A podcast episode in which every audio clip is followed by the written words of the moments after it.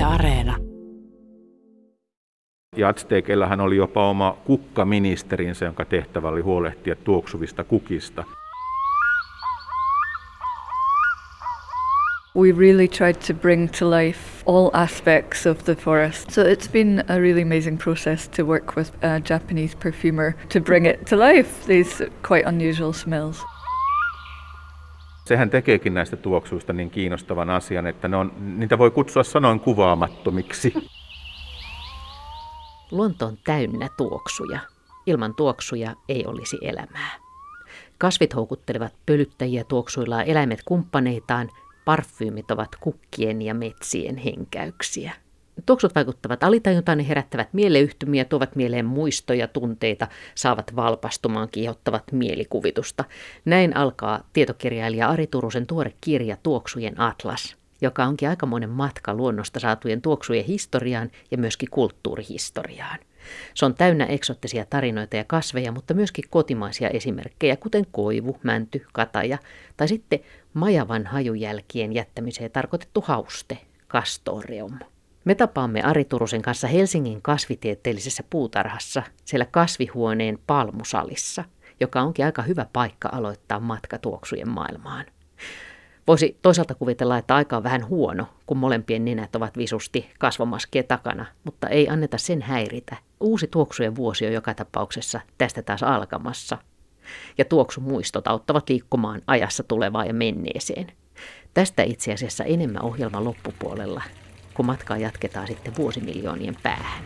Mutta liikkeelle lähdetään joka tapauksessa palmusalista. Sieltä suihku lähtee äärelle. Tuossahan on vanilja planifolia, eli tässähän nyt näkee, mistä se vanilja on oikeasti kotoisin. Tässä sanotaan, että Keski-Amerikka. Ja vaniljahan on maailman toiseksi kallein tuoksuaine, johtuen siitä, että siitä saatava se vaniljan siemenkodasta saadut siemenet, niin niitä on tosi vähän. Ja se, että vaniljan kasvattaminen on äärimmäisen vaivalloista. Eli Keski-Amerikassa, mistä tämä on kotoisin, niin pölyttämisen hoitaa tietyt mehiläiset ja tietty kolibrilaji. Mutta sitten taas, kun sitä yritetään kasvattaa jossain muualla, niin tämä pitää pölyttää käsin. Ja sen takia tämä on valtavan kallis raaka-aine.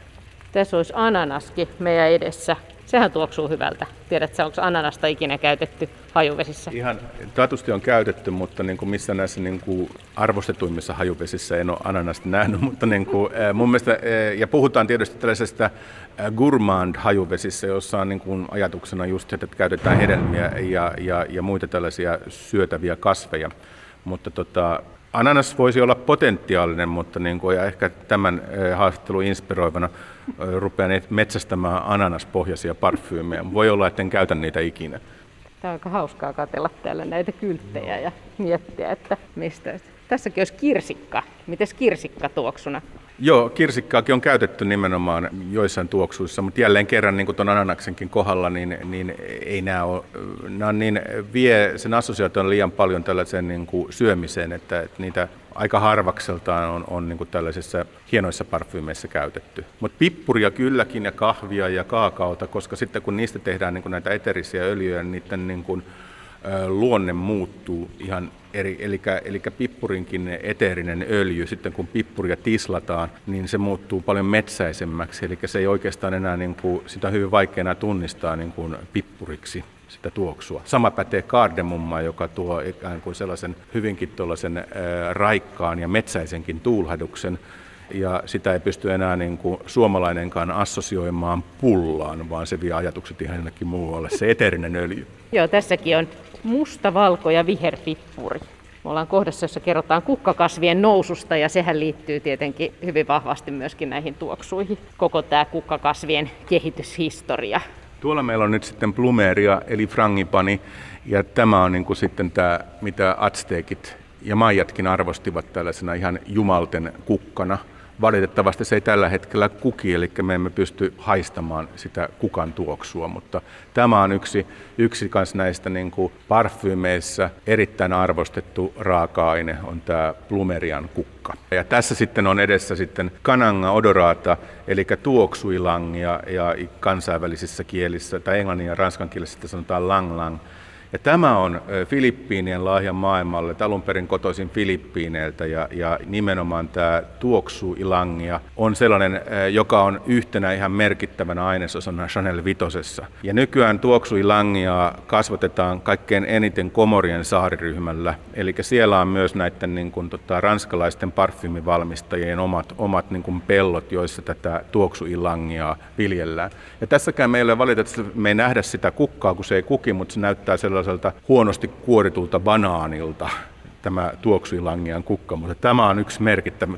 Tämän tuoksu on aivan jumalainen, eli kun tämän tuoksuilangian eteeristä öljyä laittaa esimerkiksi diffuuseriin, niin päivä alkaa ihan eri tavalla kuin olisit voinut kuvitella. Tietokirjailija Ari Turunen, ootko sä ollut pienestä pojasta sellainen, että sä oot kiinnittänyt paljon huomiota hajuihin ja tuoksuihin? No itse asiassa mä oon kiinnittänyt, pikkupoikana rupesin kiinnittämään paljon huomiota kasveihin, että mä olin sellainen huonekasvifriikki, kunnes sitten broidini joskus sitten käytti mun huonetta polttaakseen tupakkaa talvella niin ja tuuletti sen, niin mun kaikki hienot sademetsäkasvit kuolivat. Mutta kasvit on mua aina kiinnostanut, trooppiset kasvit eri puolilta maailmaa. Ja sitä kautta mä innostuin sitten maustekasveista, jotka kuitenkin tällaisessa talvisessa Suomessa niin toivat piristystä mun arkeeni. Ja sitten näiden maustekasvien kautta niin sitten mä sain inspiraation sitten miettiä myös näitä tuoksuvia kasveja. Me ollaan nyt aiheeseen liittyen täällä kasvitieteellisen puutarhan näissä kasvihuoneissa, ja täällä on hieno tämmöinen sademetsätunnelma ja loriseva vesi ja hyvä kosteus ja lämpö. Ja eikö se ole niin, että tuoksuihin kuuluu se, että tarvitaan riittävä määrä lämpöä, että on niitä tuoksuja? Niin, siis aromihan alkaa tulla sitten, kun on tietty määrä lämpöä.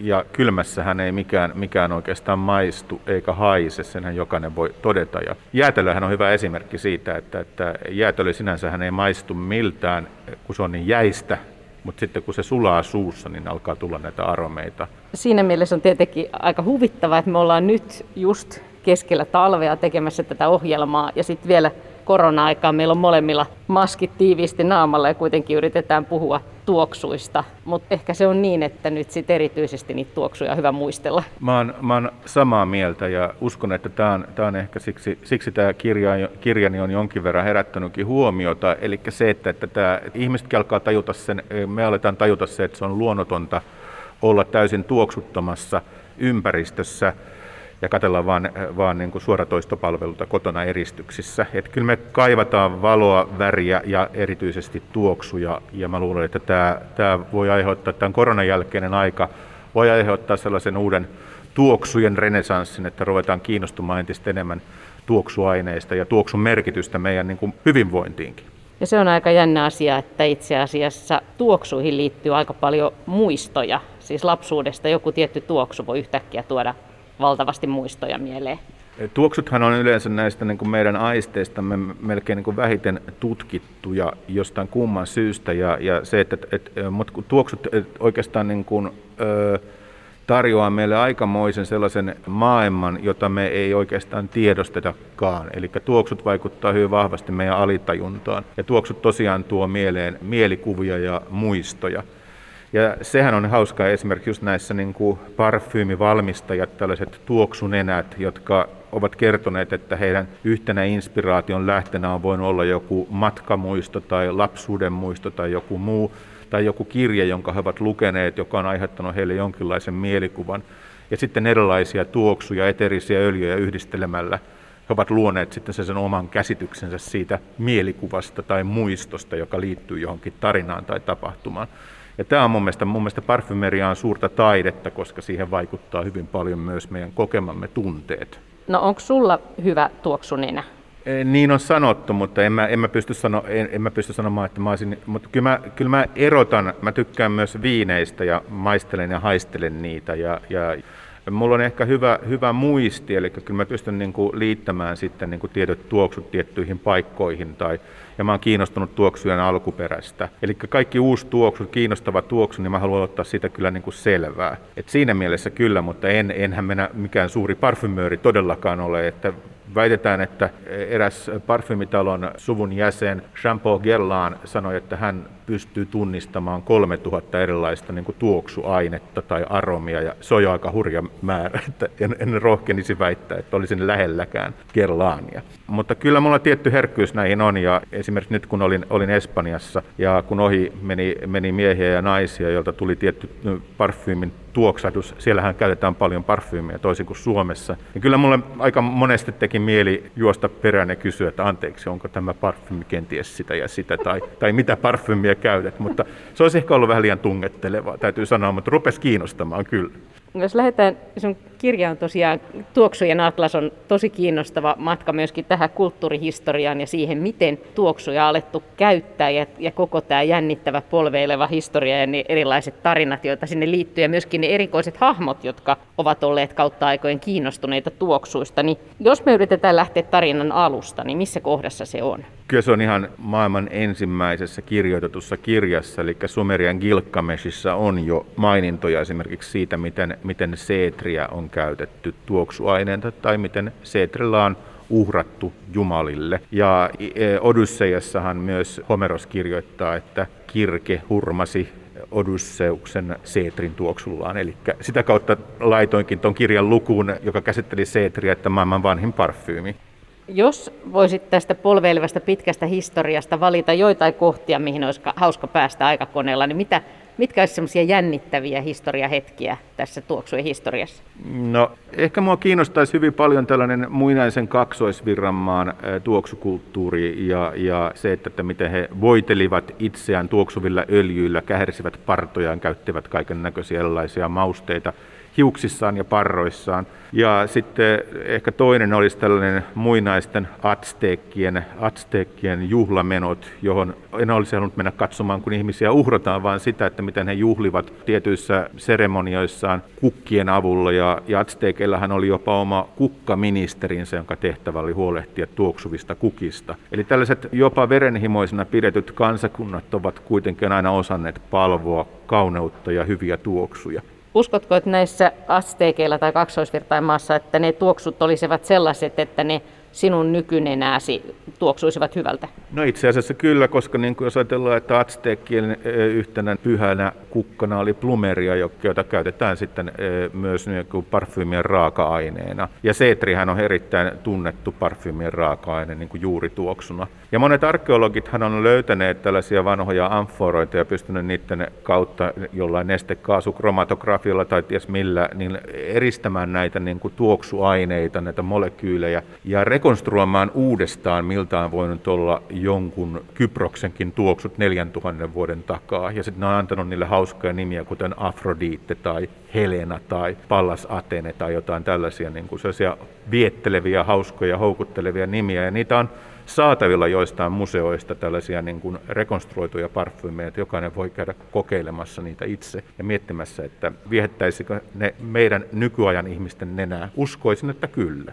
Se on aika jännittävä ajatus, että samat tuoksut voi niin kuin kautta vuosituhansien juhlistaa sitä arkea tai sitä elämää ja olla semmoisia, joista kaikki tykkää. No siis se, että kun mä käsittelen tässä mun kirjassa 65 erilaista niin kuin raaka-ainetta, eli tällaista luonnollista raaka-ainetta, joka tulee kukista tai puiden kaarnoista tai pihkasta tai jostain muusta, niin luontohan on juuri tällainen, niin kuin se on ollut jo vuosituhansia, niin mun mielestä tämä on juuri, että ihmiset on aina tykänneet samantyyppisistä tuoksuista eri puolilla maailmaa. Eri puolilla maailmaa on tehty vain käytetty erilaisia aineksia. Ja Suomessa on tykätty koivusta ja sitten jossain muualla päin on käytetty sitruksia tai agarpuun sydänpuuta tai kanelia tai jotain muuta. Että ihmiset tykkää ympäri maailmaa hyvistä tuoksuista ja jokainen kulttuuri on pystynyt tuottamaan niitä omia kiintoisia tuoksuja. Mutta siis tuoksut on jollain lailla, ne on niin hetkellisiä myöskin, ne häviää hetken kuluttua. Niitä on vaikea jopa sanallisesti tallentaa. On vaikea sanallisesti ehkä kuvata, miltä se tuoksu tuntuu, vai onko? On. Siis mun tämän kirjan tekeminen oli äärimmäisen vaikeaa, koska mun oli erittäin vaikea niin kuin sanallisesti pystyä kuvailemaan näitä tuoksuja. Yritin, mutta en ehkä onnistunut siinä niin hyvin kuin olisin toivonut. Mutta juuri näin, että sehän tekeekin näistä tuoksuista niin kiinnostavan asian, että niitä voi kutsua sanoin kuvaamattomiksi. Ja aika usein käytinkin tiettyjen tuoksujen kohdalla juuri näin, että tämä on sanoin kuvaamaton tuoksu, tämä vie eri aikaan eri paikkaan, mutta en mä pystynyt kauheasti niin kuin verbalistamaan sitä, että mitä mä oikeastaan tällä tarkoitin. Ja se on tavallaan tässä niin kuin se tuoksujen maailmassa juuri se kiinnostava asia, että ne on tässä ja nyt vähän aikaa ja sitten ne katoaa, kunnes joku pölyttäjä löytää sen tuoksun ja vie sen sitten jotenkin eteenpäin. Nyt kun puhuit, niin tuli mieleen just se, että miten jännittävää, että se tuoksu voi olla hetken aikaa ja me ei osata sitä välttämättä kuvata. Ja sitten kuitenkin vaikka vuosikymmeniä myöhemmin sama tuoksu tulee meidän nenään ja yhtäkkiä se palauttaa muistoja vaikka paljon. Se oli jossain muistissa. Eikö vain, se vaikuttaa meidän tunteisiin ja sitä kautta minusta niin kun tällainen tuoksuaistimuksia pitäisi osata ymmärtää ihan eri tavalla. Tai me ymmärretäänkin se, mutta me sivuutetaan, me ei kiinnitä siihen kauheasti huomiota, mutta toisaalta me kyllä kiinnitetäänkin. Se tulee meidän alitajuisessa tasossa ja kyllähän tämä vaikuttaa myös parin muodostumiseenkin, että me emme mene naimisiin sellaisen ihmisen kanssa, jonka normaali tuoksu ei meitä viehätä. Se on ihan fakta. Tuoksu, jos ajatellaan vaikka kukkien tuoksua, niin kuvailet kirjassa sitäkin vähän, että miten se ikään kuin se tuoksu jää siihen leijailemaan siihen kukan lähelle ja miten se siitä... Monet tuoksuthan on nimenomaan tarkoitettu houkuttelemaan pölyttäjiä, kuten vaikka Suomessa hyönteisiä. Niin, siis parfymeeriassahan puhutaan ilmatilasta, tämän headspace, eli se jää niin kuin ikään kuin sen kukan päälle roikkumaan ja odottamaan sitä, että se pölyttäjä tulee juuri sen kukan luo ja vie sen kukasta tarvittavia asioita sitten seuraavaan kukkaan tai johonkin muuhun. Sitten myös tämä, että niin kuin totta kai tuoksuja käytetään sen lisäksi, että houkutellaan, niin niitähän käytetään myös niin kuin karkotuskeinona. Eli meidän neninhän voi tuoksua hirveän hyvältä joku vetiver tai laventeli, mutta vaatekoit ei tykkää siitä tai jotkut hyönteiset. Elikkä nyt kun ajatellaan, että tulee taas uusi hyttyskesä, niin ehkä sitä voisi kokeilla laventelia tai vetiveriä tai sitruunaruohoa tällaisena luontaisena hyttyskarkottimina. Mites Ari Turunen sulle itsellesi, niin jos puhutaan vaikka Suomen luonnon tuoksuista, niin mitkä on semmoisia erityisen sulle läheisiä kukkia tai muita tuoksuja? Kyllä mä oon aina tykännyt erityisen paljon koivun tuoksusta, koivun lehden tuoksusta. Se on mun mielestä ihan sellainen, jota pitäisi käyttää entistä enemmän hajusteena tai parfymeriassa. Suomen metsistä löytyy myös valkohankajäkälää, joka on hyvinkin arvostettua. Ja sitten tietenkin mun mielestä ihan ykkönen mulla on mänty, männyn tuoksu. Ja mäntyä pitäisi pystyä hyödyntämään entistä enemmän myös niin kuin hajuvesissä, suomalaista mäntyä. Mä toivoisin, että me löydettäisiin tavallaan tällaiset pohjoisen metsän tuoksut uudestaan ja ruvettaisiin tarjoamaan näitä kansainvälisille parfyymin valmistajille ihan sellaisena hienona pohjoisen raaka-aineena. Niinhän Venäjältä jo viedään joitain tuotteita aikoinaan jo viety esimerkiksi koivun tervaa, jota Suomessa kutsutaan nimellä tökötti. Ja se oli aikoinaan myös niin kuin Chanelin aika monien parfyymien juurituoksuna. Toikin aika jännä toi, että tosiaan jäkälä saattaa olla, tai niin kuin mainitsit koivu tai mänty, kun mulla tuli äkkiä mieleen just kukkia, niin kuin vaikka kielo tai valkolehdokki tai tämmöisiä tuoksuja, mutta että pitää ajatella paljon laajemmin. Niin ja kielosta ei voi tehdä mitään parfyymia, sieltä ei saa puristettua sitä eteeristä öljyä, eli kaikki parfyymit, jotka sanoo, että ne on kieloparfyymejä, niin ne on ihan synteettisesti tehtyjä. Ja se on mun mielestä taas, tässä pitää myös osoittaa sitten parfymöörillekin, niin kun nostaa hattua, että ne on pystynyt matkimaan yhdistelemällä erilaisia molekyylejä niin, että ne saa niin kuin matkittua sitä luontaista kielon tuoksua, mutta näin se vaan on, että meidän kielomme, siitä ei millään ilveelläkään puristettua sellaista luonnollista tuoksuainetta parfyymeihin. Mutta sekin on aika jännittävä tosiaan, että ei välttämättä se tuoksu olekaan siinä kukassa, vaan se voi olla niin kuin kirjassasi kerrot, niin se voi toisinaan olla vaikka siellä juuressa. Joo, niin kuin esimerkiksi kurjemiekka on yksi esimerkki, että se löytyy sieltä juuresta, mutta sitten toinen on meidän kotoisa, tai se nyt kotoisa, kun se on Etelä-Afrikasta kotoisin, mutta meidän isoäitien ikkunalaudalla oleva pelargonia, niin pelargonianhan tuoksu, mitä käytetään parfyymeissa paljon, niin on niissä lehdissä eikä kukassa. Eli tuoksut voi löytyä mitä erinäisistä ja omituisimmista paikoista ja se, että miten ne on löydetty alun perin, niin se on minulle aina ollut suuri ihmetyksen aihe. Eli juuri tämä kurjemiekkakin, niin sen tuoksu tulee siis tosiaankin kurjemiekan juurakosta, jota pitää kuivattaa 3 vuotta ja sen jälkeen uuttaa ja sitten tislata ennen kuin sieltä saadaan se tuoksu. Mutta miten kukaan on pystynyt keksimään, että se tapahtuu juuri noin? Mutta tuoksu on jumalainen. Mutta kaikesta tästä kasvirunsaudesta niin kirjassasi tuot esiin sen, että on tavallaan yksi ylitse muiden, eli ruusut. Niin, ruusut siinä mielessä, että ruusu on varmasti sellainen universaali tuoksu, joka viehättää varmasti meitä kaikkia. Tämä on aika rohkeasti sanottu. Jotkut tietysti sanoo tähän, että en tykkää ruusun tuoksusta, mutta niin kuin parfyymeissä varmaan niin kuin ruusu on ehkä se kaikkein käytetyimpiä raaka-aineita eri parfyymeissä. Eli en ihmettele, että ruusu on ollut niin suosittu. Ja sitten tuoksuihin liittyy just tätä tämmöistä luonnon arvostusta, mutta sitten niihin liittyy tietenkin myös sitä puolta, että on käytetty hyväksi esimerkiksi, kun puhutaan vaikka majavista, niin majaviahan on pitänyt sitten tappaa, että saadaan sitä tuoksua. Niin, puhutaan tästä castoreum-tuoksusta, jota on myös käytetty jopa vaniljajäätelön raaka-aineena. Se, mitä niitä eläintuoksuja nyt, jos ajatellaan sivettiä ja myskikauriin muskoon ja sitten on tämä majavien tuottama castoreum, niin nykyaikanahan parfymöörit ja kemistit ovat pystyneet eristämään niitä molekyylejä, jotka tuottaa sen myskin tai sivetin tuoksun. Eli on pystytty laboratoriossa valmistamaan muskoonia ja sivetonia, ja nämä kemistit, jotka näitä on tehneet, niin ovat vaikuttaneet paljon orgaanisen kemian historiaan ja voittanut näistä löydöksistään jopa kemian Nobelin palkinnon. Eli parfyymien historia on hirveän pitkälti myös orgaanisen kemian kiehtovaa historiaa. Ja nykyäänhän kaikki tällaiset myski- ja sivettituoksut, niin enemmän tai vähemmän ne on laboratoriossa valmistettuja, eli myskikauriit saavat olla nykyään luojan kiitos rauhassa. Mutta just kun mietitään Suomen luontoa, niin majavissa tosiaan majavien historiaan kuuluu tämä, että on ymmärretty, että se majavien tämä kastorium vai miten se olikaan, niin, että, jota ne käyttää itse niiden reviiriensä merkitsemiseen, niin että se on, siinä on myöskin tämmöistä tuoksupotentiaalia. Totta kai, ja senhän takia näitä eläinpohjaisia tuoksuja on käytetty hyvin usein juurituoksuina. Juuri sen takia, että ne pysyvät ihon pinnalla tosi pitkään, koska niiden molekyylin rakenne on sen verran raskas, eli ne kestää pitempään. Ja siinähän on ihan selvä luonnollinen ajatus siitä, että eläimet ovat merkinneet reviirinsä tuoksuillaan, ja tämä tuoksu on niin vahva ja läpitunkeva, että se pysyy siellä niin kuin puun pinnalla tai jossain, mihin he ovat nyt sen halunneetkaan niin kuin hajujälkeensä jättää. Niin se on ihan luonnollista. Eli muskooni, myskituoksu voi pysyä iholla 8 tuntia, kun taas sitten tällaiset latvatuoksut, sitruksiset tuoksut haihtuvat paljon nopeammin.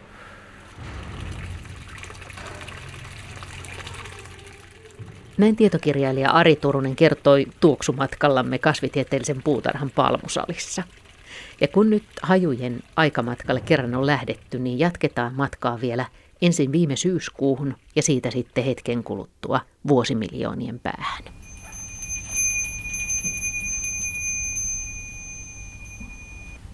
Istumme sopivalla koronaetäisyydellä. Meitä on joitain kymmeniä. Helsingin tuomiokirkon kryptan holvissa. On hämärää ja hiljaista ja yritän tunnistaa ja erotella suitsukkeen tuoksusta erilaisia osia. Välillä olen erottavinani jotain makeaa tuoksua, ehkä jotain mätänevää, ehkä niitä liekokasveja. Välillä en erota oikein mitään tai mitään tunnistettavaa. Tämä on maapallon ensimmäisen metsän tuoksua. Metsän, joka kasvoi nykyisen Kairon kaupungin alueella New Yorkin osavaltiossa 385 miljoonaa vuotta sitten. Yritän kuvitella hiljaisen vihreän metsän ja ajan ennen kukkakasveja, ennen lintuja ja linnunlaulua.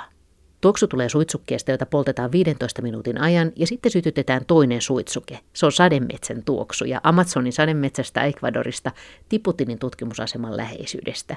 Tutkimusaseman tutkijoiden ja paikallisten ihmisten tuoksukuvausten perusteella tehty. Yritän tunnistaa nenässäni metsän makean katkeran tuoksun, puiden kaarnan muskotin tuoksun, pihkaa, tuoreita maapähkinöitä muistuttavaa maan tuoksua. Lueskelen näitä tuoksukuvauksia pienestä lehtisestä tuoksukaaviosta, joita meille on jaettu. Niitä on hauska lueskella ja vaikea tavoittaa, ainakin tällä nenällä, että ihanko todella näitä kaikkia voisi tunnistaa tässä. Vedetäänkö tässä meitä nenästä vai onko se nenä vain näin todella harjaantumaton? Tältä alueella asuvien ihmisten mielestä siellä kuitenkin tuoksuu. Guavapuun käyneiden hedelmien alkoholihöyryjä, makeita ja kitkeriä hajuja, niitä ehkä voin kuvitella tuntevani. Mutta sitten nämä, mölyapinoiden lehmälaitumen haju, jossa on päällimmäisenä parfyymimainen tuoksu, tai vyötiäiset, jotka tuoksuvat korianterilta tai pilantuneilta vadelmilta, ja luteet ja hietakiitäjäiset, jotka tuoksuvat kuulemma vähän purukumilta. Kyseessä on skotlantilaisen Katie Patersonin teos To Burn Forest Fire, jota haisteltiin viime syyskuussa Helsingissä. Ja nämä kaksi hajua on nimetty maailman ensimmäiseksi ja maailman viimeiseksi metsäksi. Juttelin taiteilijan kanssa syyskuussa tästä hänen projektistaan. It usually starts with a question as simple as can you help me? I would like to determine the scent of the first forest, and they say, okay. And then we usually. Projekti alkaa usein yksinkertaisella kysymyksellä, kuten anteeksi, voisitteko auttaa minua määrittämään maailman ensimmäisen metsän tuoksun? Ja sitten he sanovat ahaa, vai niin? Näin skotlantilainen taiteilija Katie Paterson aloittaa. Ja tarkoittaa sitä, että hajuja ei ole ihan vain hatusta vetäisty, vaan hankkeen takana on kansainvälisiä luonnontieteilijöitä, huippututkijoita, joita hän on lähestynyt kysymyksellään. Ja he ovat sitten esittäneet parhaan mahdollisen tietonsa siitä, missä se maailman ensimmäinen metsä on ollut, ja mitä siellä on kasvanut, ja miltä tuoksunut. Ja sitten japanilainen parfymivalmistaja on tehnyt siitä kaikesta valmiin tuoksun. I think scent is a very powerful way to connect. Just when it's non-visual and when you have to sometimes close your eyes and really focus, you can be transported to... Ajut ovat hyvin vahva väline. Suljet vain silmäsi ja voit liikkua hyvin erilaisiin paikkoihin ja aivan erilaisiin aikoihin, matkustaa syvälle historiaan vuosimiljoonien päähän tai sitten siirtyä hetkessä sademetsään. En itsekään ole kovin hyvä ja tottunut käyttämään hajuja ja nenääni. Me tiedämme vaistonvaraisesti hajuista esimerkiksi, mikä on meille hyväksi tai pahaksi, mutta sitten kaikki nämä yksityiskohdat ja vivahteet, niitä on tosi vaikea erottaa. Ja tässä projektissa onkin ollut hämmästyttävää oppia käyttämään nenäänsä enemmän. Ja sekin on hämmästyttävää, miten nopeasti itse asiassa hajuaistia voi myös harjoittaa. Learn how to use my nose a little bit more. It's surprising how quickly you can start training yourself actually to pick up on quite unusual scents. Ja kun me ihmiset olemme niin huonoja haistelemaan, niin sitten me saatamme unohtaa sen, että suuri osa vaikkapa juuri sademetsässä elävistä eläimistä elää nimenomaan hajujen maailmassa. All my work deals with time, really deep time, human time, geological time, cosmic time, so it really spans, from now into the future, but going back billions. Ja sitten pääsemme lopuksi aikaan ja näihin vuosimiljooniin. Se ristiriita on mielestäni kiehtovaa. Katie Paterson toteaa, että tämmöinen taideteos on hetkellinen ja se häviää hetkessä, niin kuin vaikka tämmöinen suitsuke. Ja silti sen avulla voi liikkua miljoonien vuosien matkalla. Ja sitten toisaalta nyt tämä meidän aikamme onkin yhtäkkiä niin kriittinen, että nämä sademetsät voivat olla häviämässä. Niihin kohdistuu ehkä kaikkein suurin häviämisuhka tällä hetkellä, siksi valitsin ne maapallon viimeisiksi metsiksi, vaikka emmehän me toki tiedä tulevaisuudesta. Ja se kaikki niiden lajirunsaus, tämä 6. sukupuuttoaalto, se on tietenkin ollut tässä teoksen taustalla. Ajatus miljoonien vuosien evoluutiosta sieltä ensimmäisistä metsistä tähän päivään. Ja sitten nyt meillä onkin yhtäkkiä niin vähän aikaa toimia näiden metsien hyväksi. Ja se on teoksen taustalla tuoda esiin, että tältä muun muassa Amazonian sademetsissä tuoksuu, että eikö ole upeaa täynnä elämää. This is what the Amazon smells like. Isn't it beautiful? Isn't it full of life?